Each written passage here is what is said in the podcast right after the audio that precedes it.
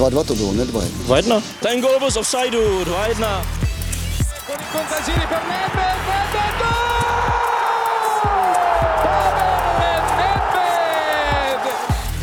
Se nebavím o tom, že to byl fotbal nahoru a dolů. Proč mi dáváte takové otázky? Gol neplatí a je to pokutový kov pro Slavy. Rozhodčí si z nás udělal Vítejte u nového dílu eSport Podcast. Jako vždy budeme probírat důležité a ožehavá témata posledního víkendu ve Fortuna Lize. Proto tady vítám oba své dnešní hosty. Tentokrát netradičně v roli hosta redaktor deníku Sport a eSport TV Martin White. Ahoj. Ahoj, dobrý den. A redaktor deníku Sport Pavel Hartmann. Ahoj Pavle. Ahoj, dobrý den. Sparta si aspoň trochu spravila náladu kanonádou proti Karviné. Naopak Plzeň prohrála diskutabilní penaltou v závěru v Mladé Boleslavi a Slávia tak vede Fortuna ligu už o 6 bodů. Současně budeme monitorovat situaci v Ostravě a v Olomouci a to telefonicky s redaktorem Michalem Kvasnicou a od mikrofonu vás zdraví Martin Pešout. Jak už jsem naznačil v úvodu, začneme tentokrát u Sparty. Ta doslova gólově explodovala a po dlouhé době se střelecky prosadila, rozstřílela Karvinou 4-0. Takže Pavle, co ti tento zápas ukázal a jedná se o nějakou náhodu nebo se Sparta skutečně zvedá a vydává se na správnou cestu? Tak podle toho zápasu my nemůžeme soudit vůbec nic, protože si musíme uvědomit, kdo stál na druhé straně a nechci snižovat vůbec eh, hodnotu Karviné, ale patří prostě do spodní části eh, prvoligové tabulky. A pro Spartu je v takovémto zápase naprostá povinnost vyhrát, povinnost vyhrát vyšším rozdílem a nic víc bych v tom nehledal. Měli by si dobře zanalizovat eh, hlavně, proč eh, už eh, v polovině října, nebo ještě ani ne v polovině října, už mají pryč vlastně mistrovský titul a proč se strachují vůbec o to, aby byli ve skupině o titul. Takže to by si měli analyzovat na spaltě velmi důkladně. Ten zápas nebyl tak jednoznačný, jak napovídá výsledek, hlavně první poločas. Tam, kdyby byl eh, kvalitnější eh, tým, tak si myslím, že Sparta prohrávala, protože tam eh, měl Baloa, měl tam nadějné, nadějné situace po chybách spartianských v defenzivě.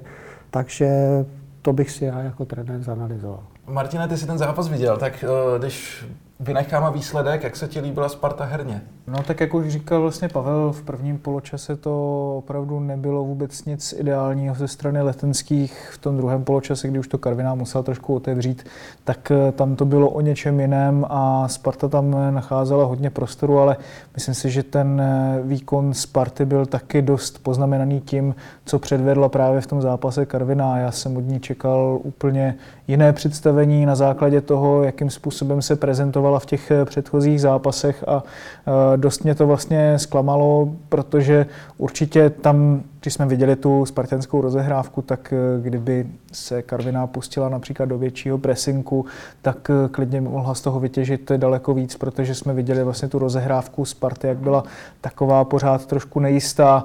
David Hansko tam například jak měl problém s tím, jestli na levou nebo na pravou nohu, tak ho právě Adriel Balua obral o míč.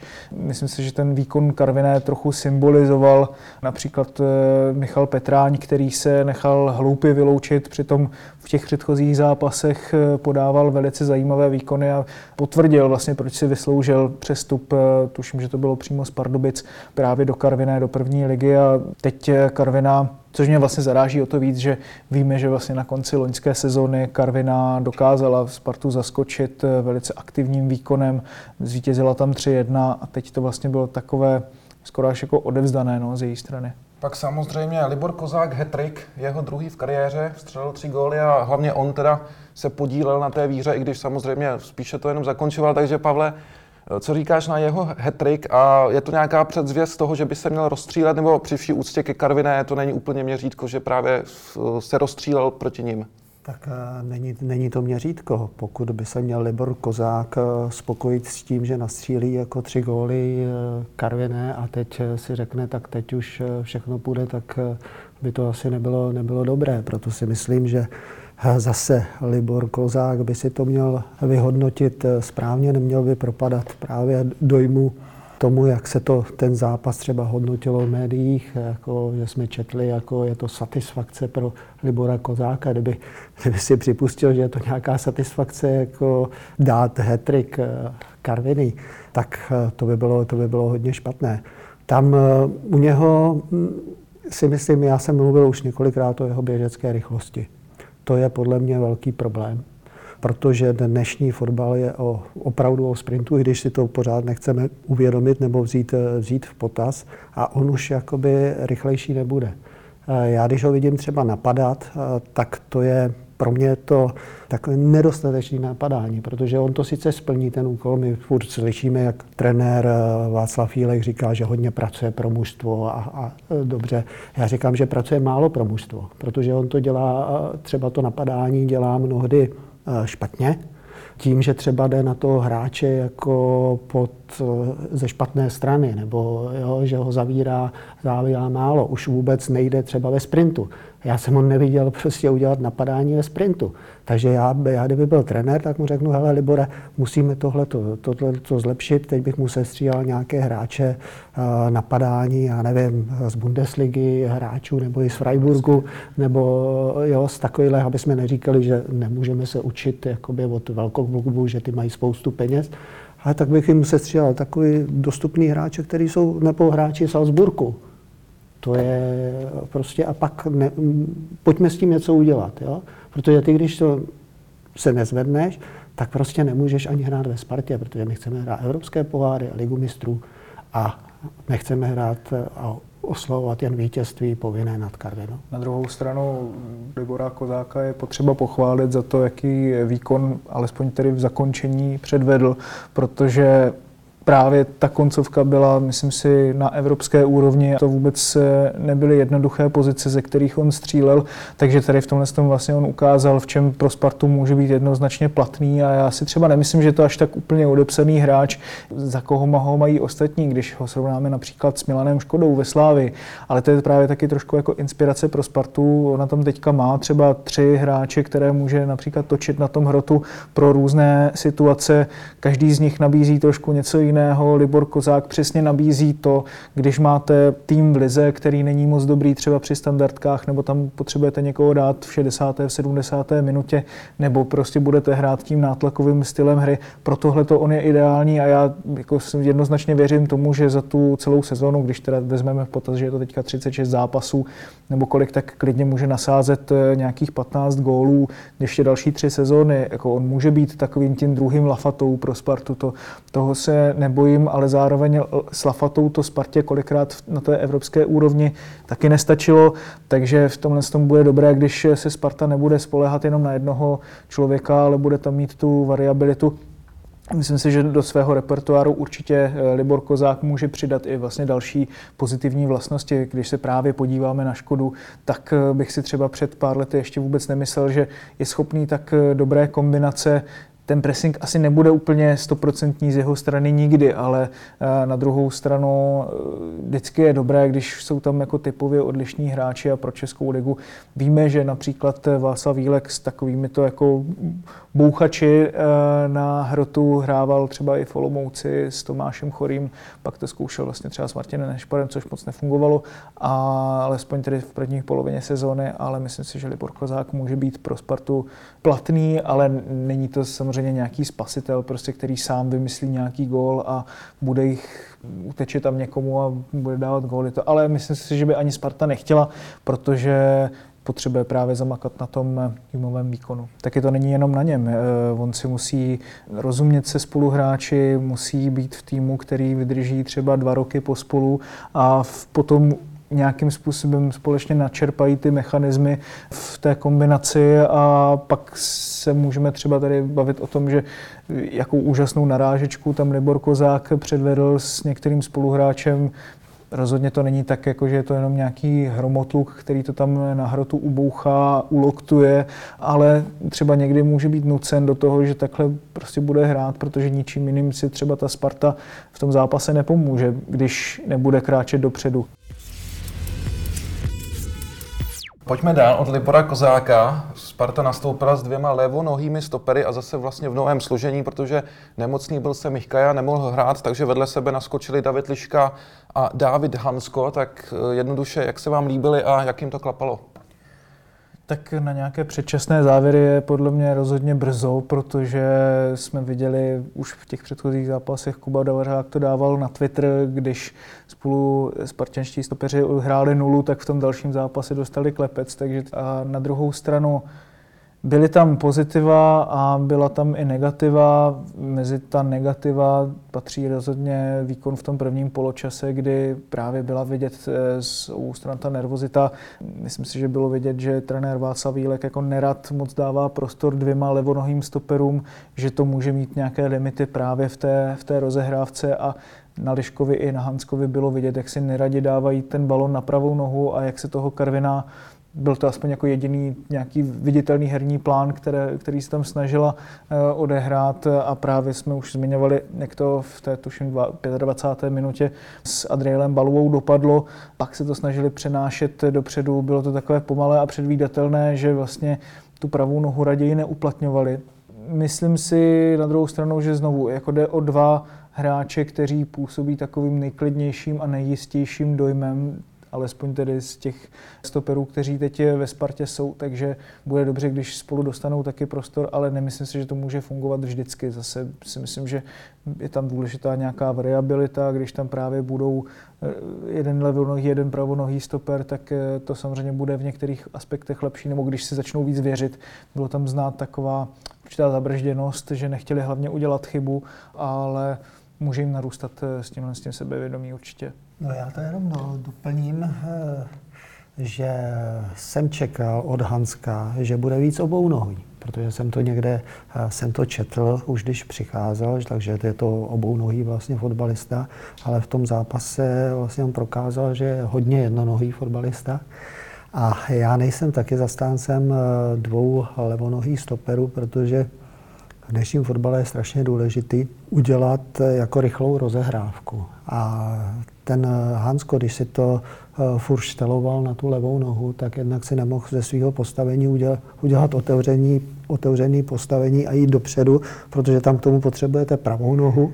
A jednak, když si to přehazujete z levý na pravý, tak ztratíte prostě vteřinku, prostě, prostě je to detek navíc a už ty prostory se prostě pro kvalitní rozehrávku se třeba zavřou, nebo už to je, už ta přihrávka potom je riskantnější. Jo? A vy hrajete v současném fotbale o tyhle ty momenty a tímto, tímto vlastně ztrácíte. Takže do budoucna si myslím, že to nebude úplně ideální. Na levém kraji zálohy nastoupil Adam Hložek, tak o něm se také hodně diskutuje, o tom, která jeho pozice mu vlastně vyhovuje nejvíc, tak kde by měl teda ideálně hrát? Jako jsem překvapený, že se tahle ta diskuze vůbec vede, upřímně řečeno, protože na pravém kraji zálohy jako můžeme se bavit jako o tom, jestli to tomu hráči vyhovuje úplně nejvíc, ale je mu 17 let a jde o to, aby nebyl jednorozměrný hráč, který je schopen jenom jedné role na tom hřišti a myslím si, že mu jednoznačně pomůže, když se dostane a bude hrát, bude zkoušet různé další varianty. Asi mu teď ten levý kraj vyhovoval víc. Já jsem ho ještě upřímně na podhrotu nebo na hrotu v soutěžním zápase za Spartu neviděl hrát, takže nedokážu posoudit, jak, o jak moc by to fungovalo víc, než to funguje teď. Na druhou stranu Sparta tam taky má hráče, které tam může uplatnit takže rozhodně si nemyslím, že je špatně, že ho Sparta zkouší eh, hrát na jiných pozicích na druhou stranu zase. Jako v momentě, kdy se spoléháte na Hloška, že on bude tím hlavním, kdo vám tam něco vymyslí v tom zápase, tak je to špatně. Protože vy musíte být schopni si říct, fajn, jako je mu 17, tak ho prostě teď na chvíli můžeme vyndat ze sestavy, když mu, se mu třeba tolik nedaří, nemůže to prostě na něm stát, on se prostě pořád tohle to učí a má se to učit. Na druhou stranu říká se, že Sparta nemůže stát na 17-letém Hloškovi, ale známe týmy z nizozemské ligy, kde hrají opravdu hodně mladí hráči a Ajax v minulé sezóně měl 19-letého kapitána. No právě proto, protože v Nizozemsku mají lépe vyřešený ten přechod z juniorské nebo dorostenecké kategorie do seniorské. To je u nás, u nás velké, velké bolístko, protože oni dělají, oni ten celý ten systém té, té výchovy je uspůsoben tak, aby už ti hráči v 17, v 18 letech byli hotoví hráči a mohli hrát dospělý fotbal. U nás se to teprve začnou v 18, v 19 učit. To už je, už tom vidíme, jak jsme, jak nám ujel vlak, že v tomhle jsme 100 let za opicema. Měli bychom se probudit a říct si právě, že budeme dávat i těm mladým hráčům dříve šanci, ale ty hráči si to musí zasloužit. Tam nehraje jako zrovna, teď to nedávno říkal Guardiola s krajním obráncem jedním, teď mi vypadlo jeho jméno, ale to nevadí, protože jde o princip a on říkal, ano, on, on bude hrát, hraje, protože si to zaslouží. Jo? Není to jako jenom, to, tak je moje 16, tak ho tam zkusíme, nebo to. Tam se neskouší. Tam ten hráč musí, musí hrát. A když se ještě vrátím eh, k Ložkovi, tak eh, já bych se zaměřil ne, ne jestli hraje na hrotu nebo zleva zprava, ale na to, aby mi skutečně ten zápas sprintoval. Eh, já bych chtěl znát jeho hodnoty, prostě kdybych se ho mohl změřit, počet minut strávených ve sprintu. Ale ve sprintu třeba na 30 km hodině. Jo? Protože se mi zdá opticky, že v tomhle, v tomhle zaostává. Když se vezmu Sancha a tyhle ty borce, tak v tomhle tom já jsem čet, nebo on když začínal, tak měl vlastně ve sprintu, to bylo v derby, měl asi 70 metrů. Já jsem tomu nevěřil. Pak jsem se ještě ujišťoval, jestli to je pravda. Dostal jsem ujištění, že to je pravda. No tak jako to musíme řešit, že jo. Adame, to, to prostě viděl si hrát eh, Bundesligu, viděl si hrát Premier League, teď bych mu dal, dneska už jsou dostupné ty údaje. Hele, podívej se, ty tam naběhají ve sprintu 300 metrů, 400 metrů, 500 metrů, křídlo 700 metrů. Dneska už možná kilák. A on naběhá 70 metrů, tak to si řekneme, že si z nás asi vystřelil, ne? Takže takhle bych ho hodnotil. Že? Že myslí, že by se měl Adam Hložek pohybově zlepšit? My to nevíme, jo? Já, já říkám, třeba to je jenom optický klám. Já říkám, že mi to tak připadá jako v televizi a že jednou uh, jsem měl ty čísla, že to bylo jasný. A nesouvisí to i právě s herním stylem Sparty, která i třeba Hložka nedonutí právě do těchto sprintů a no, samozřejmě, že jo.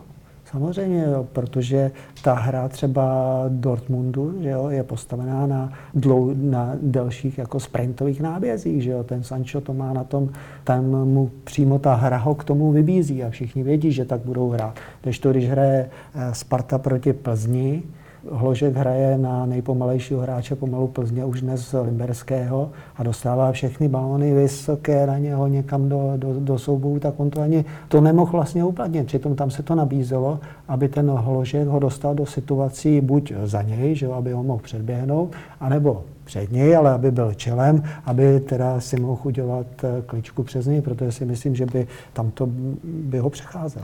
Si myslím, že často v tom zápase není až tolik vidět, nestavuje se třeba do toho těžiště hry, jako jak by možná bylo potřeba někdy. Jo. Ještě podle mě tam třeba vidím jeho rezervy.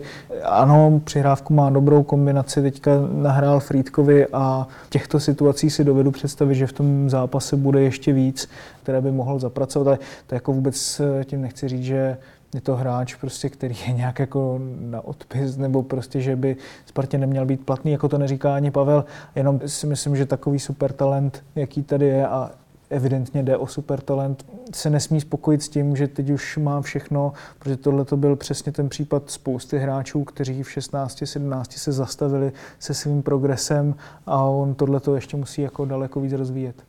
Je to, já to jenom doplním, je to mimořádný hráč, mimořádný talent, kterého jsme tady už opravdu dlouho, dlouho neměli. A o to víc my na něj musíme být náročnější, protože eh, já jsem třeba o tom mluvil s Petrem Čechem a on mi říkal, že ty výjimeční hráči právě to mají v sobě že se chtějí opravdu každý den zlepšovat. Jo? A to okolí, že mu připadá, že právě málo na ně tlačí. To myslel to okolí tady, jakoby eh, v Česku, že se málo tlačí na ty mimořádné nadějné hráče, buďte ještě lepší. Každý den se chce, chtějte zlepšovat. Sparta proti Karviné hrála bez klasického defenzivního záložníka, přitom jindy eh, hrála klidně i s dvěma, tak eh, co si o tomto kroku myslíte? Jak jim to šlo a jakou cestou by se teď měla vydat? Já si myslím, že teď v tom zápase právě tu zálohu Karviná tolik neprověřila, jak právě mohla. Mohla ještě jako ve více lidech napadat tu rozehrávku. Sparta to často překopávala v prvním poločase tu zálohu, takže ani ta kreativita, kterou v sobě Hašek, Trávník, Kanga mají, vlastně tolik nebyla znát, když to vlastně šlo od Frýdka nebo z krajů vlastně až úplně dopředu, což možná byla škoda. Na druhou stranu si myslím, že Trávník se tam kolikrát právě vrátil do defenzivy, vypomoci, ale myslím si, že to je varianta proti týmům, které Sparta může přehrát. Jako tam opravdu v České lize se neobejdete bez toho, aniž byste v záloze mohli vyhrávat hlavičkové souboje a možná, že nejenom v České lize, jako asi ve všech soutěžích, když tam nebude mít vysoké hráče právě typu Ladislava Krejčího nebo Úplně ideálním příkladem je právě Souček, který zase není typickým defenzivním záložníkem, ale když je rozehrávka od brankáře, tak si stoupne mezi stopery, pomůže právě v těchto těch ohledech a je pro svůj tým strašně platný a někoho takového Sparta potřebuje najít. Možná, že ho má už Vladislavu Krejčím, ale ten ještě potřebuje strašně moc přidat. Poslední téma k zápasu Sparty s Karvinou. Svůj temperament nezapřel trenér František Straka, který na facebookovém eh, profilu uveřejnil příspěvek a připomeňme, že tam vyzýval všechny Spartany do zbroje a hovořil o tom, že za něčím možná měl na mysli své odvolání nebo spartianskou regresi. Je člověk, který si hraje na věčného Spartana. Tak samozřejmě, co si o tomto postu a příspěvku myslíte, ale hlavně bylo to správné načasování, nebo jaké to bylo načasování, když zrovna ho čekal zápas proti Spartě s Karvinou a pak dostal 4-0, takže tím svého soupeře pořádně asi namotivoval. Nevím úplně, co tím příspěvkem František Straka zamýšlel. Byl takový, jako i to, jak to bylo napsané, tak to působilo jako z vysoké školy života trošku. Spíš si myslím, že to byl nějaký příspěvek, který byl psán v afektu. Mě teda překvapilo hlavně, že to opravdu byl František Straka, což vlastně přiznal v tom rozhovoru pro Deník Sport, ale nedělal bych si nějakým způsobem velkou hlavu z toho, jako na koho to bylo mířeno, nebo tak, jako to z toho příspěvku nebylo moc poznat, on to ani potom jako nechtěl komentovat. Jestli myslel teda Jaroslava Hřebíka, tak při něm moc nechápu, že vlastně operoval s takovými to pojmy. No. Nevím, jako jestli, jestli z toho máš ten dojem, že to vlastně byl útok na Hřebíka nebo, nebo na koho. No, asi jo, asi mě to tak připadalo. Já si myslím, že to prostě byl takový, považuji tak, takový za výle zhrzeného člověka, který se ještě dosud eh, vnitřně nevypořádal po paně po 15 letech, což je docela pro mě smutné. No. Eh, to i ukazuje vlastně na tu osobnost toho člověka. Každopádně prokazuje tento kouč eh, v Karviné, že je víc než jenom motivátorem?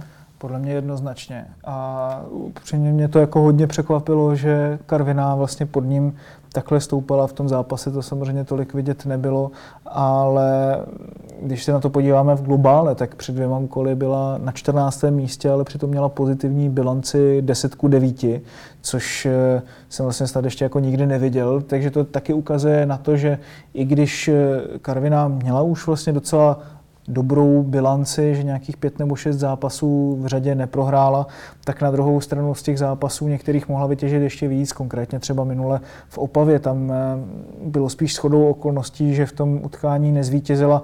Na tom týmu je znát rukopis. František Straka tam přišel ve chvíli, kdy hráči šli nějakým způsobem proti sobě, on to dokázal nějakým způsobem sjednotit, přidat tam teďka vlastně ještě přes letní pauzu hráče, kteří uh, mu pomáhají v tom eh, stylu hry. Marek Hanousek výborným způsobem dokázal dodat určitou jako kreativitu do té zálohy. A Jiglindefe až na tu třeba bláznivou ruku na začátku sezóny, tak předvádí taky dobré výkony směrem dopředu. Už jsme se bavili o Michalu Petráňovi. Je to kompaktní tým, který je soudržný, má velice jako zajímavé technické hráče a myslím si, že by mě vůbec jako nepřekvapilo, kdyby na konci základní části byl v té prostřední skupině, která bude bojovat o poháry. Je to pro mě každopádně jako velice dobrá zpráva po tom, co si František Straka teďka v posledních letech prožili z toho zdravotního hlediska a moc bych mu přál, aby někde konečně vydržel nějakou delší dobu a mohl budovat, i když to samozřejmě v Karviné s trenéry a vedením jako nikdy není úplně jednoduché. A to ještě si teďka vlastně musíme uvědomit, že Karviné chybí celá řada zraněných hráčů, vlastně, kteří by možná tu její hru ještě pozvedli o něco výš. Přesuňme se k dalším ligovým tématům. Mladá Boleslav ukončila plzeňskou sérii pěti ligových výher a zápas otočila do vítězství 2-1. Znamená to tedy, že ten výkonnostní pokrok Viktorie byl spíš zdánlivý a pořád to v Plzni trhne, Pavle, ale připomínám, že Plzeň je stále druhá v tabulce a asi jediná, která může prohnat Slávy. Je druhá v tabulce, ale musíme si uvědomit, nebo hlavně v Plzni by si měli uvědomit, eh, že ten výkon prostě je dál a dál od Slávě, že to společně s ostatními eh, prostě týmy je to málo. My si pamatujeme, čím eh, vlastně Plzeň udivila i Evropu, dosáhla ji opravdu jako rychlostí že oni měli velice rychlé kraje, měli rychlý přechod do útoku a já, když se podívám dneska, tak eh, ty rychlé kraje už tam nejsou. Když si vezmu třeba, on včera nehrál, že jo, David Limberský, ale když tam je třeba David Limberský a před ním Kovařík, tak eh, z té strany vlastně už eh, nehrozí nebezpečí, jo, protože třeba Kovařík už se nedostane k tak kvalitním centrům, protože už přeci jenom je to pomalejší hráč. Teď nemyslím třeba na té, na, na té české úrovni, ještě se to jakž tak ztratí, což vidíme i v té, v té tabulce, ale zase záleží na tom, jestli třeba Plzeň chce hrát Evropu a ona by ji měla chtít hrát, protože jinak ten klub neuživí. Takže tam by si měli právě položit eh, otázku, jako proč jsme hráli tak dříve a proč už tak nehrajeme a co teda uděláme pro to, abychom tak hráli, pokud chceme hrát eh, jako Evropu.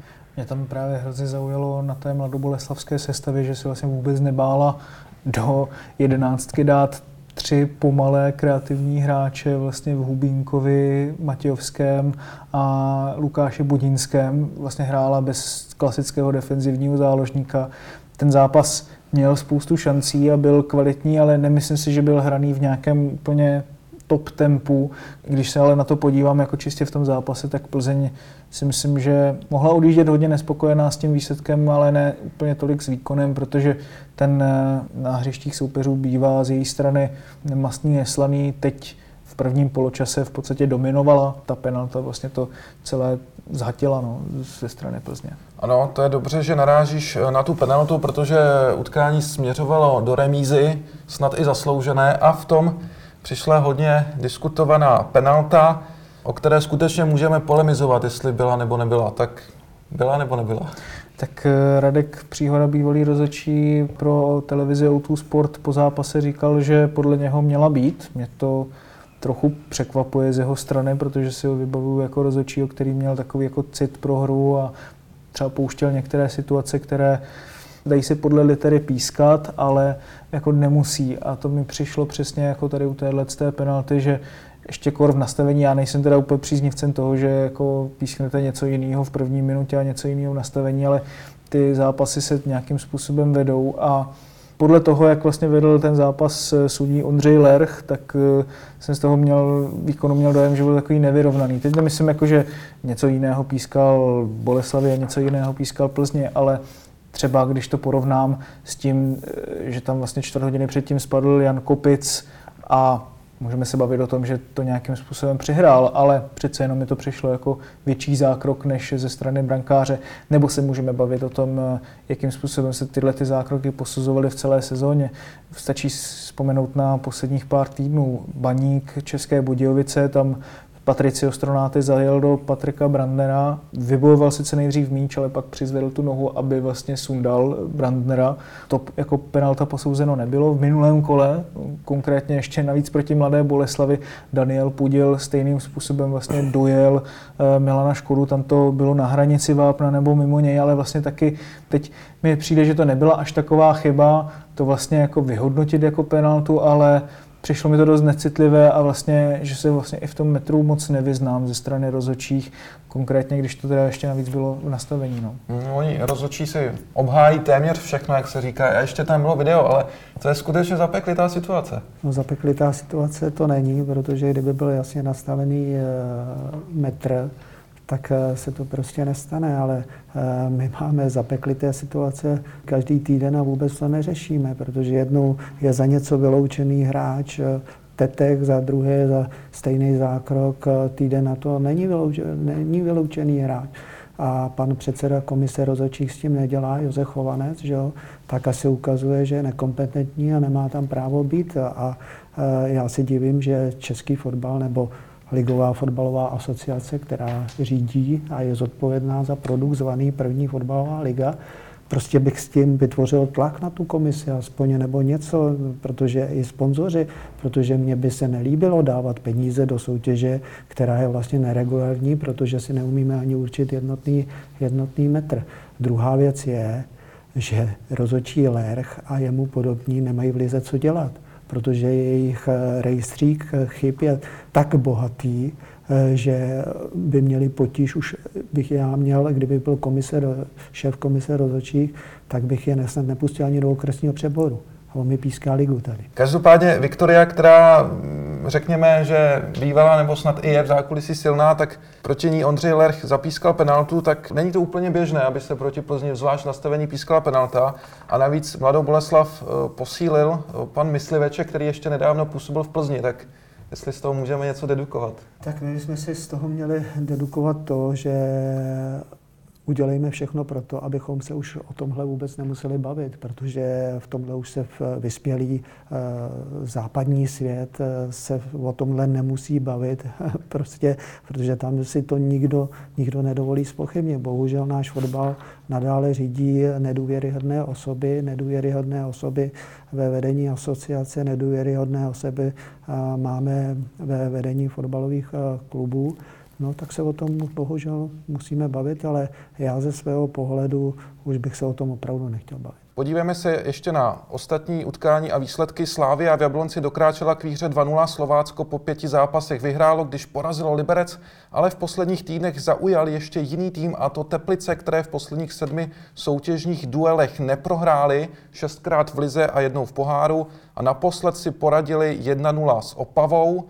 Může jim tenhle výsledkový vzestup a trend vydržet a co si myslíš o Teplicích a jejich vzestupu, Martina? Eh, já z toho jako nemám ten dojem, že by to sklářům tohle to mohlo vydržet, protože jsem upřímně hodně překvapený, že tohle to jim stačilo právě už na těch sedm zápasů bez prohry.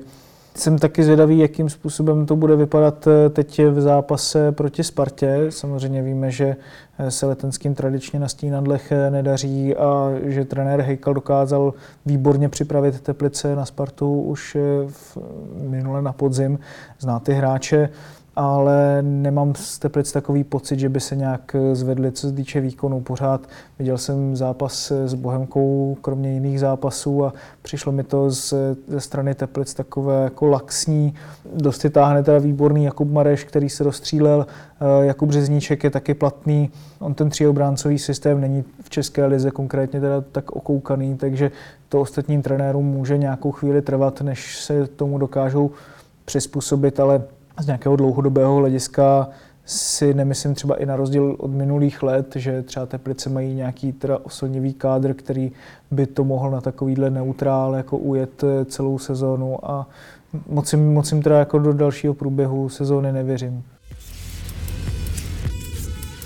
Teď už dáme prostor telefonátu, který pořídil Martin White s Michalem Kvasnicou, Obaníku a Olomouci. Každopádně ještě než se k těmto dvěma týmům dostaneme, zajímalo by mě, jak bude Zlín řešit výsledkovou krizi po slibném startu.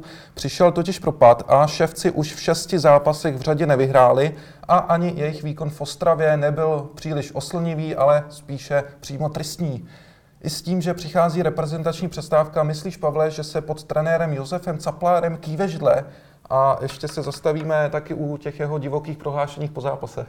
Tak já si myslím, že ta židle už se dokývala. Podle mě, podle mě mu dávám reprezentační přestávku, pak jeden, jeden zápas a myslím si, že právě to, jak, co už i pouští na venek, jak se vyjadřuje a to, že už si myslím, že ani on nevěří tomu, že ve Zlíně přežije. Teď už dáme prostor našemu krajánkovi, který pokrývá především Ostravský baník a Olomouckou Sigmu. Na telefonu vítám Michala Kvasnicu. Ahoj Michale. Ahoj, ahoj. Začněme prvním jmenovaným týmem a to baníkem, který si teď poradil se Zlínem vysoko 4-0, vyhrál už po sedmé v sezóně a posunul se na čtvrté místo v tabulce před Jablonec. Ostravský tým je teď aspoň ve Vítkovicích k nerozeznání od nesmělého projevu na konci minulé sezóny a na začátku té letošní. Čím si vysvětluješ vlastně tu proměnu? Sebevědomím. Ty se zmínil konec minulé sezóny a to byl úzký kádr hodně zdecimovaný zraněním. Na lavičce se objevovali neskušení mladíci z tehdy trápící se juniorky a to se samozřejmě muselo výsledkově projevit, kdežto současné mužstvo je mnohem kvalitnější. Ono stačí se v každém utkání podívat právě do zápisu na jména náhradníků. Tam jsou borci, kteří by jinde hrávali v základu, teď je tam fakt síla. Eh, na začátku ročníku se dokonce někteří nevešli vůbec do nominace, museli chodit na tribunu, to nepamatuju v baníku. No a v tomto ohledu má nyní trenér Bohumil Páník velmi dobrý výběr, více možností. Vemte si, že kvůli zranění eh, vypadly teď nebo nedávno třeba Laštůvka, Jánoš, Azevedo, Baroš, všechno opory, jenže právě díky té šířce manšaftu to na výkonech, na výsledcích nebylo vůbec znát. Naopak loni byla každá taková absence citelná. A teď mi přijde, že každý eh, nový hráč v sestavě se díky velké konkurenci chce abnormálně předvést, svou šanci využít. I na trénincích, co jsem měl možnost vidět, je to větší jízda, bojuje se o fleky, ale zároveň musím dodat, že ostravská kabina táhne za jeden provaz, tam není nic, že by si kluci nepřáli, jo. Fakt ta parta funguje a to je vždycky velký plus. A co se týče vlastně trenéra Bohumila Páníka, přesvědčil tě, že umí rukávu vytáhnout i jiná esa, než eh, jakými byl známý s Baníkem i se Zlínem vlastně z posledních let? Mhm, přesvědčil a překvapil. Pan Páník bývá často kritizován za konzervativní přístup, za nutný fotbal podivné personální či taktické tahy. I já jsem po prohře s Teplicemi na začátku sezóny psal do novin pohled redaktora o tom, že už tam cítím takovou krizi, že jediným řešením je asi výměna kouče. Byť on samozřejmě nemohl za to, že Robert Hrubý, potání Milan Baroš neproměnili penalty, ale uh, chci říct, že teď pan Páni ukázal, že do toho umí říznout. Všechny ty změny mu vyšly a jak se říká, mělo to koule. No, no, musím zmínit například Stokera Jakuba Pokorného, který byl navzdory slušné přípravě nejdřív úplně upozaděn na čekající pozici číslo 4 ale postivostí a slušnými výkony v Bčku si řekl o příležitost a nesklamal. On nebyl horší než zkušení procházka se Šindelářem, ukázal potenciál a je možné, že Baník i díky tomu nebude tak moc tlačit na pilu v podobě příchodu Jaroslava Svozila z Opavy. No. Povedlo se i technické složení středu zálohy. Hrubý plus Jirásek. Dřív to by bylo nemyslitelné pokud by vypadl Jánoš, jako, jak se tomu teď stalo, byl by eh, sam, jako první na řadě Martin Šindelář. Vždycky tam chtěl mít trenér paní klasického toho čističe takzvaného. Teď ne, teď je tam technické složení středu zálohy a funguje to. Stejně jako varianta s Kuzmanovičem na levém křídle, či nové útočné duo Diop Smola, to začalo hrávat spolu až teď a taky to frčí. Vidíš v tom eh, nějaký třeba zásah eh, sportovního vedení nebo vedení obecně, nebo opravdu i on sám nějakým způsobem přehodnotil své, hm, řekněme, ideály? To je těžko říct, protože úplně tak samozřejmě člověk do toho nevidí, ale vzhledem k tomu, že Marek Jankulovský, sportovní ředitel, chodí na většinu tréninku a chodí tak, že jde přímo za trenérem, konzultují spolu, sledují to, baví se, tak je možné, že prostě v rámci něčeho takového padlo a že po společné debatě prostě pan Páník změnil eh, nějaký, nějaký ten mustr, jo, že už to není tak defenzivní, je to omlazené. Takže ano, zároveň si nemyslím, že by to bylo ve stylu, jo, a teď bude hrát pokorný. To, to myslím, že normálně po nějaké debatě k tomu hmm. došlo. Přesvědčil tedy Bohumil Páník tebe, ale na druhou stranu přesvědčil i fanoušky a vedení, že tedy si tu svoji pozici trenéra eh, Baníku Ostrava vlastně zaslouží, když teď týden co týden sleduju jednoho z fanoušků Baníku na Twitteru a jeho Páník Index, tak mám pocit, že je to pořád takové trošku kolísavé. Já si myslím, že v tomhle ohledu to bude mít Bohumil Páník hodně těžké, nepatří úplně mezi oblíbence a nevím, jakoby, co by se muselo stát, aby e, někteří fakt jako přehodnotili, protože samozřejmě chápu, že ta hra nebyla ideální a mnohdy to nebylo líbivé na to, jak kvalitní ten kádr podle mě je, ale na druhou stranu prostě určující jsou body a jsou to výsledky. No, už toho o loňské sezóně bylo napsáno mnoho, ale byli prostě pátí a byli ve finále poháru a teď to mají roz, rozjeté úplně stejně. Jo. A i ti hráči, sam, když se s nima člověk baví, tak říkají, tak já nevím, eh, proč jsou nespokojení, teď my hrajeme zase na vrchu. Jo, měli bychom být trošku pokornější, co tady bylo posledních, já nevím, 8 let. Takže v tomhle ohledu i kdy, to má asi Bohumil Páník složité, nicméně on je nad věcí, on je zkušený, je to pedagog, je to takový psycholog, myslím, že on je i ze Zlína už tam tak taky si něco vyslechnul. Každopádně Baník po tom dobrém startu na půdě soupeřů v posledních třech zápasech moc nepřesvědčil. Jasně, bylo to na půdě silných týmů Sparty, Jablonce a Mladé Boleslavy, ale Ostrava se prezentovala opravdu úplně jinými výkony než doma ve Vítkovicích. Nebo jestli tomu říkat doma, to je samozřejmě druhá věc, ale čemu to přisuzuješ, že jsou ve hře ostravského týmu takovéto rozdíly? Ptal jsem se na to a zhodla se většina eh, hráčů i trenérů v takové té vnitřní mentalitě. Doma si Baník věří s podporou fanoušku, dokáže soupeře zatlačit a v poslední době pak i ty své šance proměnit. Je efektivita je v současnosti neskutečná. A tak je třeba dodat, že v Ostravě zatím Baník hostil spíše slabší týmy a jak si řekl ty, k těm silnějším zajížděl. No ale nejde úplně podle mě ani tak o výsledky, jako spíš o ty výkony a ty byly na Spartě, v Jablonci, v Boleslavi špatné, s velkým počtem individuálních chyb. A druhá věc je, že Baník má podle mě hráče, kteří se víc hodí do toho nátlakového způsobu hry, kterým se prezentují týmy doma. Abyste byli konkurenceschopní na půdě kvalitního soupeře, musíte být běhaví, rychlí, aktivní, odvážní a to mi tam od nich mnohdy chybí. Proto čekám reakci klubu i v takových těch následujících přestupových obdobích, že budou trendem, kterým začal třeba uh, Rudolf Reiter, ten splňuje ty moderní nároky. V tomto duchu podle mě jakoby to posilování klubu mělo pokračovat. A jsem zvědavý, zda i po té teď té dvou týdenní reprezentační pauze v Plzni se, se ten výkonnostní, nebo se ta výkonnost zlepší, protože co si pamatuju, tak právě na hřišti Viktorie v minulé sezóně odehrál Baník dva velmi dobré zápasy a třeba na to navážou. No a ještě jedna věc teda k tomu, když to nakousl doma venku, tak jsem hodně zvědavý na to, co bude na jaře, protože do Vítkovic přijde Slávia, Plzeň, Jablonec, Boleslav i Sparta a to je extrémní domácí los, tam se bude lámat chleba. A víme, jaká ta páníková jara bývají, bohužel. No, víme a samozřejmě silný soupeři doma, takže už to možná nebude úplně tolik bodů a teď bude třeba právě vyhrávat v Teplicích, vyhrávat v Liberci, jo, vyhrávat ve Zlíně a to samozřejmě bude o něco taky těžší, protože tam už ty body budou potřebovat víc, když to řeknu blbě, relativně teď, když se jede do, do, na Spartu, tak nikdo tam úplně ty body třeba tak nečeká. Jo? A teď hmm. už budou muset. Ještě když se zastavím u jedné samozřejmě velké ostravské postavy, tak eh, zranění teď vyřadilo ze hry Milana Baroše, přesto právě on ze začátku sezony nedostával moc prostoru a spekulovalo se o tom, že by mohl zamířit dokonce úplně pryč z baníku. Co ho vlastně nakonec přesvědčilo tedy zůstat v Ostravě? A zřejmě si utřibil myšlenky, zvážil situaci a řekl si, že nemá cenu něco hrotit na sklonku kariéry. Navíc je možné, že ten zájem Olomouce a Zlína ve finále trochu opadl, protože přece jenom přivést takovou personu není úplně jednoduché, jde o velký zásah do klubu.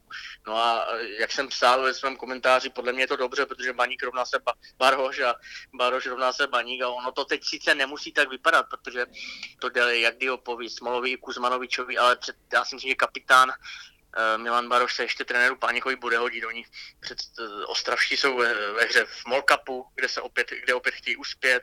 Nedivil by se, kdyby Baroš nastoupil teď do toho následu, na následujícího osmifinálového zápasu proti Slávii. Pohár může být jeho doménou v této sezóně. Podobnou úlohu může mít i Laštůvka, Procházka, tady ti starší. A oni se přesně na takové velké zápasy dokážou nachystat, přestože třeba nemají pravidelné herní vytížení. No. Proto se třeba na, na zápas Baník Slávy hodně těším. To může být zajímavá podívaná pokus o odvetu. Všichni víme, hmm. jak eh, přísnou červenou kartu eh, dostal Baroš za protesty v tom olomouckém finále. A tak se zvědavý, jestli, jak to chytne. Zapače si teďka.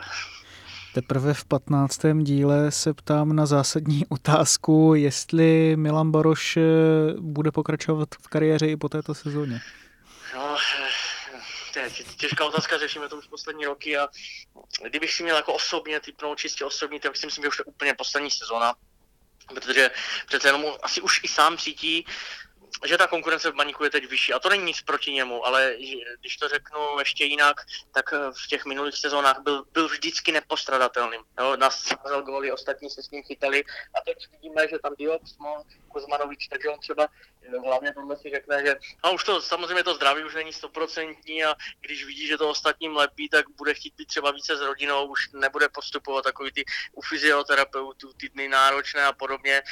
Ale samozřejmě z mého osobního hlediska je to trošku škoda, protože to poslední ten Mohikán z toho eura, z té Bricknerovy éry a, a bude to trošku líto, no, Liga přijde o velkou osobnost. A třeba ne, no. Připravuje si ho Baník teď eh, do nějaké pozice v klubu? Pan majitel Václav Bravec mi to naznačoval, že se o tom bavili už loni v zimě, jenomže nechcou to přesně řešit do doby, kdy Milan Baroš neřekne definitivní končím. A oni jsou nějak předběžně domluveni na nějaké případné další spolupráci, těch pozic prý jakoby pro něho víc. Nemyslím si, že by to byl úplně typ eh, sportovního ředitele, jak je Marek Jankulovský. Ale nějaký vedoucí týmu? Nebo? Mm, No, no, něco takového, když té kabině to nějak tmelit a podobně. Takže samozřejmě Václav Robec nechce takového hráče ví, ří, on to ví, jak ho fanoušci milují, on ví, co pro Ostravu celou znamená. Teď je otázkou to, co jsem říkal eh, před chvílí, on má domov v Praze a kdyby se zase upsal baníku, tak by uh, samozřejmě toho času mělo zase, zase méně. No, na Pojďme se ještě v krátkosti podívat do Olomouce. Sigma v posledních osmi soutěžních zápasech, včetně poháru, neprohrála. Někdy jsou ty výkony dost kolísavé, ale když to tedy zhodnotíš v globále po zhruba třetině odehraných zápasů v Lize, Myslíš si, že trenér Radoslav Látal dokázal tým posunout dál a ještě ho třeba oproti Václavu Jilkovi pozvedl v něčem? Posunul, pozvedl, v tom bych byl opatrný. Jo. To hodnotíme třeba až po podzimu, ještě pořád brzo, ale co se týče výsledků, tak osmé místo, jeden bod ztráta na šesté Slovácko, to je slušný start. Jo. Sigma je díky tomu pořád ve hře o poháry, byť to je samozřejmě pořád začátek, ale po 12 kolech jde téměř o naprosto stejnou úspěšnost, jakou měl průměrně se Sigmou v posledních dvou sezónách Václav Jílek, No, ale pokud se mě teda ptáš na pozvednutí výkonnostní nebo posun, tak to zatím nepřišlo, to si řekněme na rovinu a je to vlastně logické, protože za tři měsíce asi těžko dokážete změnit něco, co v Olomouci bylo skoro čtyři roky. Navíc Látalovo vidění fotbalu je oproti Jílkovi úplně jiné. O to těžší to ti hráči mají. Ono, z, kombin- z kombinačního extrému Hanáci přišli na extrém v agresivitě, v jednoduchosti. A podle mého by byl ideální nějaký zlatý střed, ten, ten by lépe asi vstřebávali i fanoušci. A nezapomínejme ještě na jeden důležitý faktor. Odchod klíčového záložníka Lukáše Kalvacha. Tam Sigma přišla obrovskou kvalitu a to všichni vidíme i teď v zápasech Viktorie, takže logicky ta hra nebo ta, ta kvalita té hry musela jít trošku dolů. Teď je otázkou, jak dlouho bude trvat ta náprava. A myslíš si, že trenér Radoslav Látal to chce do, skloubit do nějakého toho zlatého středu, nebo opravdu si radikálně prosazuje tu svoji ideu? On je pragmatik, eh, čistě založen na výsledky, ale samozřejmě jako bývalý fotbalista je mu jasné, že i on zažil tu úspěšnou éru pod Bricknerem, kdy se tady hrál nádherný fotbal, takže on eh, podle mě začal z jednoho extrému teď úvod svého angažmá, kdy chtěl prostě bezpečnost, chtěl sbírat body, protože víme všichni, jaké to je, když nový trenér ze začátku nezbírá body, viz Josef Capar a další. A tak teď si myslím, že teď ten půl rok bere na takovou, eh, ten podzim, na takovou zkušební dobu, kdy opravdu chce být potom podzimu v tabulce někde, kde mu to bude dávat do jara slušné vyhlídky. No ale od jara už samozřejmě bude čekat i vedení, i vedení, Ladislav Minář je zkušený manažer, taky bude chtít, aby ta hra vypadala trošku líp. Bude i větší tlak od fanoušků, pokud se to nezlepší. A samozřejmě s tímhle stylem hry nezlepšíte ty hráče, jako je Jemelka, jako je Houska, Plšek, Falta, kteří jsou jinak eh, podle mě pořád ve věku, kdy můžou být zajímaví pro lepší kluby, takže i z tohoto hlediska by byla škoda, kdyby oni když uh, zakrnili, tak to řeknu. Dobrá, tak eh, snad uh, na Hané nezakrní, snad nezakrní ani ve Slesku nebo na Moravě, tady nechci píchat do vosího hnízda, každopádně moc krátě Michale, děkuji za tvůj čas. Nemáte záč, děkuji, mě naslyšenou zase někdy. Dobrá, dobrá, budu se na tebe moc těšit. V dnešní poslední části eSport podcastu se podíváme na českou reprezentaci a do zahraničí. Když začneme právě u národního týmu, ten teď čeká okno s kvalifikačním zápasem proti Anglii a přátelákem proti Severnímu Irsku. Pavle, je v českých silách porazit anglickou reprezentaci nebo proti ní aspoň uhrát příznivý výsledek? Tak musí být v silách české reprezentace zvítězit, protože kdybychom si říkali, že tam jdeme prohrát, tak tam nemusíme ani chodit. Ale ten výkon musí být a ta, ten způsob hry musí být diametrálně odlišný od toho, co naše reprezentace předvedla ve Wembley. A já doufám, že trenér Šelhavý dobře sleduje herní, herní styl Slávě, viděl utkání, její utkání v Lize mistrů a přesvědčil se, že právě tímto běhavým fotbalem a tímto kompaktním fotbalem eh, lze porazit nebo konkurovat každému. V březnu z toho byla z českého pohledu trestní porážka 0-5 a i z herního hlediska to bylo takové čekání na smrt, takže Radil bys teď trenéru Šilhavému aktivnější přístup? Tak eh, nejde o to, co bych radil já, ale myslím si, že se Jaroslav eh, Šilhavý z toho výkonu určitě poučí. On už se z něho poučil vlastně v tom přáteláku o tři dny nebo čtyři dny proti Brazílii. Tam Češi alespoň teda v tom prvním poločase hráli o něco aktivněji, víc napadali a myslím si, že to je vlastně i jediná cesta, když se podíváme na anglický tým, jak vlastně ho nějakým způsobem zaskočit a myslím si, že je to jediná cesta i pro českou reprezentaci, když se podíváme teď na to, co je největší síla toho jeho hráčského kádru. Ono, když se na to podíváme, tak mě teďka ta reprezentační přestávka přijde extrémně zajímavá.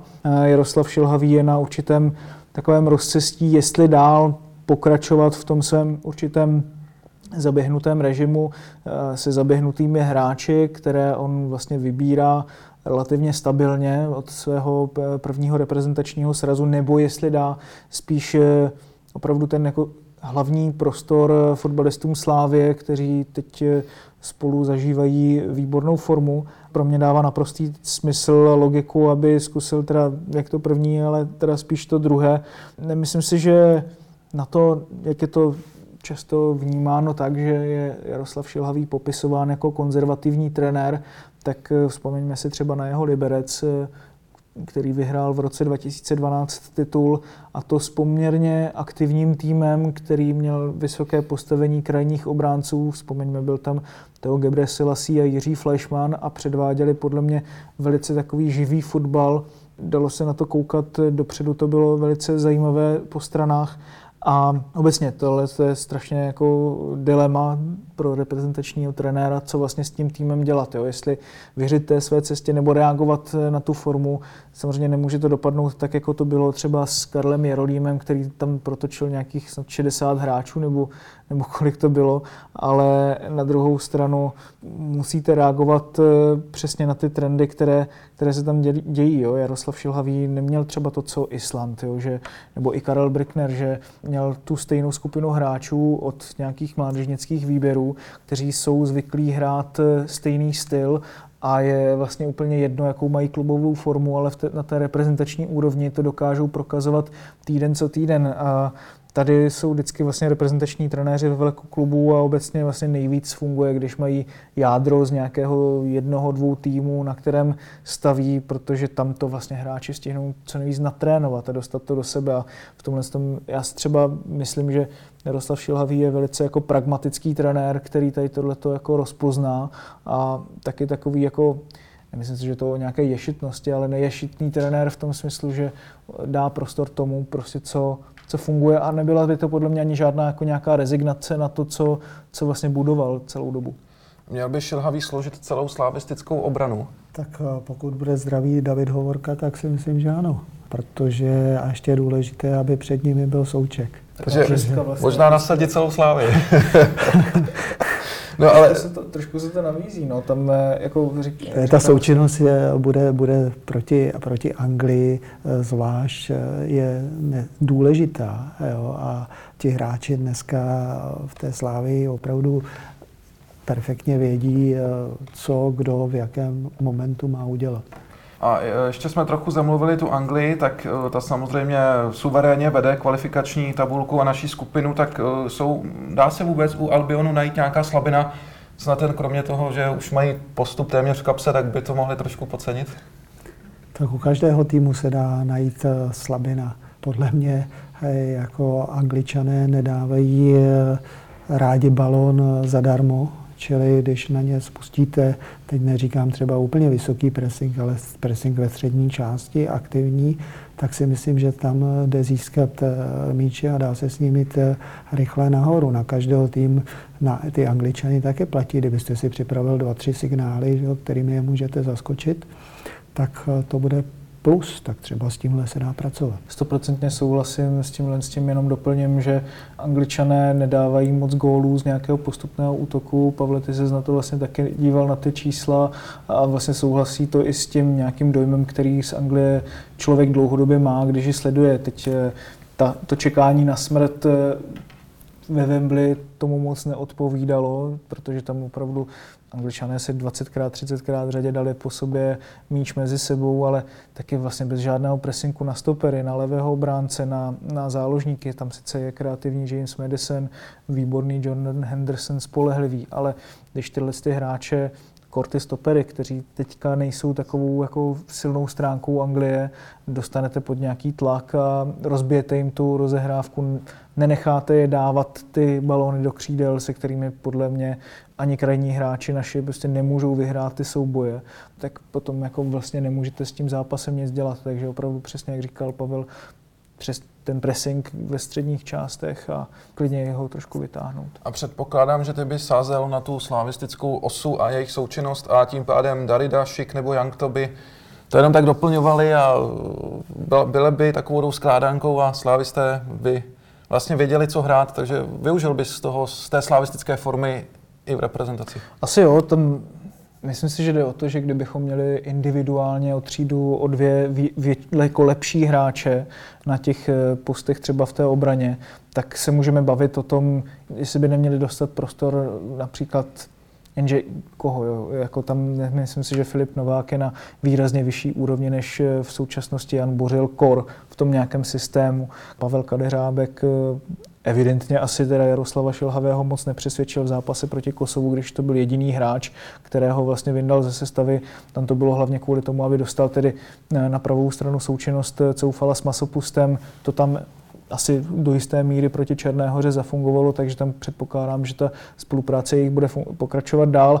Otazník Myslím si, že jediný asi je, eh, co se týče brankáře, protože tam sice Ondřej Kolář eh, teď trhá letošní rekord eh, v délce, tedy vychytaných nul, ale přece jenom Tomáš Vaclík chytá na vyšší úrovni ta určitá součinnost eh, s těmi stopery nebo s celou defenzivou tam nemusí být tak vysoká, takže tam taky bude mít Jaroslav Šilhavý poměrně příjemné dilema. Na druhou stranu Tomáš Vaclík dokáže si poradit s balonem, s tou rozehrávkou, takže nemyslím si, že by to bylo něco, co by jako nemohlo fungovat, ale opravdu myslím si, že když tam bude třeba klidně teda ta šestka celá vlastně defenzivní, plus tam třeba bude Alex Král, který to ještě do, do poslední chvíle hrál, a bude tam například právě hráči jako Young Tošik, Darida, tak vlastně to je asi v současnosti podle mě jako ideální cesta. No.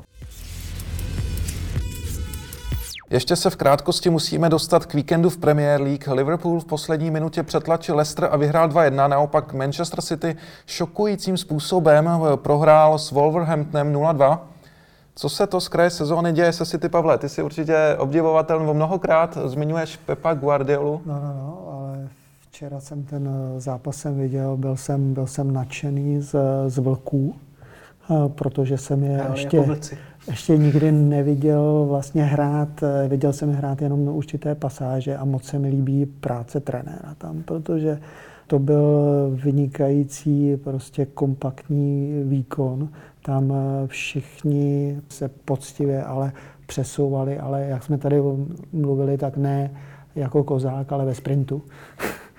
jo? Takže to se mi moc líbilo. No a naopak eh, jako City se přesvědčilo, že když nehraje dostatečně rychle, tak nemá proti eh, takovéto obraně, obraně nárok. To Já si myslím, fotbal, to bylo, to, bylo, to bylo vidět a byl s tím i nespokojený. Já jsem si pouštěl Guardiolu po zápase a on s tím byl, byl nespokojený, protože tam se strašně málo dostali k těm kolmým přihrávkám po stranách hřiště, k těm, k těm náběhům, jako to předved střídající Gabriel Jesus, eh, tam hned přišel, hned to tam ukázal, ale bylo toho, bylo toho hrozně málo. Tam ještě je obecně takový, jako, neříkám problém, ale taková mentalita okolo Manchesteru City, která ještě pořád jako z něho nedělá ten klub nebo velkoklub nejvyšší svítivosti. Jo? Tam, když by Barcelona prohrála jeden zápas, tak jak City ho prohráli s Norvičem, tak všichni by šli úplně do kolen z toho a, a byl by okolo toho neskutečný rambajs. Tady vlastně, když City prohrají, tak je, je to vidět i na té podpoře fanoušků. Vlastně nikdo si z toho nedělá moc velkou hlavu. Myslím si, že interně v klubu to mají nastaveno tak, že Pep Guardiola vytváří na hráče co nejvyšší tlak, ale jde i o ten externí tlak, který si myslím, že si na sebe Manchester City už je jedině tím, když vyhraje ligu mistrů a bude neustále vyhrávat dál, fanoušci se k němu budou přidávat a je to ta dlouhodobá práce, která právě chybí těmhle těm týmům, jako právě třeba před eh, několika lety Chelsea. Ale ještě s tím dlouhodobějším problémům, tam si myslím, že největší slabinu mají City dlouhodobě na stoperu. Laporte vypadalo to, že tenhle ten problém dokáže vyřešit. I on vlastně chyběval v tom zápase s Norvičem. Otamendi, myslím si, že je to velice platný stoper ale není to úplný ten jako top. A teď, když jsme viděli ty chyby v rozehrávce, to neideální přebírání hráčů, tak si myslím, že tam si ty potřebují zapracovat. Ale určitě na tom zapracují a nemám absolutně jako žádné pochybnosti o tom, že do konce sezóny budou bojovat o titul. Naopak se daří Liverpoolu, který má na čele tabulky náskok už 8 bodů, takže směřuje konečně už k titulu. No, jako 8 zápasů odehraných, což není ani čtvrtina, takže víme, jak to v Anglii bývá a ta sezona je strašně dlouhá. Na druhou stranu Liverpool v těch posledních 30 letech eh, si myslím, že nikdy neměl takhle mentálně silný a vyspělý kádr, který si může být absolutně sebejistý tím, co na tom hřiště předvádí a sám sebou a vlastně takový klid z něho strašně sálá, že by mě hrozně překvapilo vlastně, kdyby tenhle ten náskok by už jako nedotáhli do konce. Jo. Jakože dokázal jsem si to představit u jakéhokoliv předchozího týmu Liverpoolu, ale tenhle ten Vlastně mu paradoxně strašně pomohlo to loňské druhé místo, protože teď si nedovedu představit, že by v jakémkoliv zápase polevil. A že tu výzvu dotáhnout to konečně po těch 30 letech k titulu teď vezmu pravým způsobem, charakter mají úžasný, to se mi strašně na nich taky jako líbí. Samozřejmě může se stát, můžou se stát zranění, může se stát cokoliv, jako to nepředvídatelné, ale ještě vůbec nehráli se City, že tam můžou dvakrát prohrát, ale, ale obecně si myslím, že jako teď to mají ložené tak jako nikdy. Hmm, takže Liverpool? Liverpool, eh, protože tam je vnitřní náročnost. Já jsem si třeba poslouchal právě Klopa, po zápase se Salzburgem. On říkal, dostali jsme pořádnou lekci, musíme na to zareagovat, eh, protože Salzburg hrál v mnohem intenzivněji než my. Takže tam je vidět, že i on neusíná na Vavřínech, ale snaží se neustále zlepšovat. Mě tam ještě zaujala jedna věc eh, na konci minulé sezóny, úplně na závěr.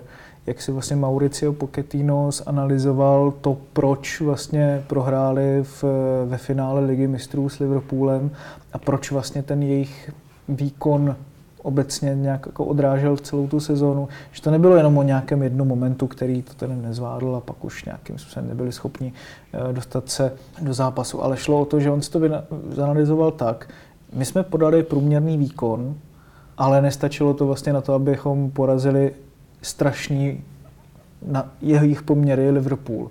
Že vlastně Liverpool hrál úplně nejhůř, jak mohl, to, jak hrál vlastně za celou sezonu, ale ten obecný level toho Liverpoolu byl takový, že i s takovýmhle výkonem oni dokázali porazit své soupeře. A tohle je něco, co i Sir Alex Ferguson říkal u Manchester United, že i to, že vám vlastně stačí jakoby mizerný výkon k tomu, že vyhrajete jakoby zápasy, které byste vyhrát neměli, tak to svědčí vlastně o, o té vaší kvalitě. A to, to si myslím, že Liverpool přesně v téhle sezóně má. Tak to byl doslova vyčerpávající e-sport podcast. Děkuji oběma pánům za účast. Martin White. Ahoj, díky. Pavel Hartmann. Ahoj, a díky. příští eSport podcast to bude zase za týden. 2-2 to bylo, ne 2 2-1. Ten gol byl z offsideu, 2-1. Con il contagiri per Nedved, Nedved, gol!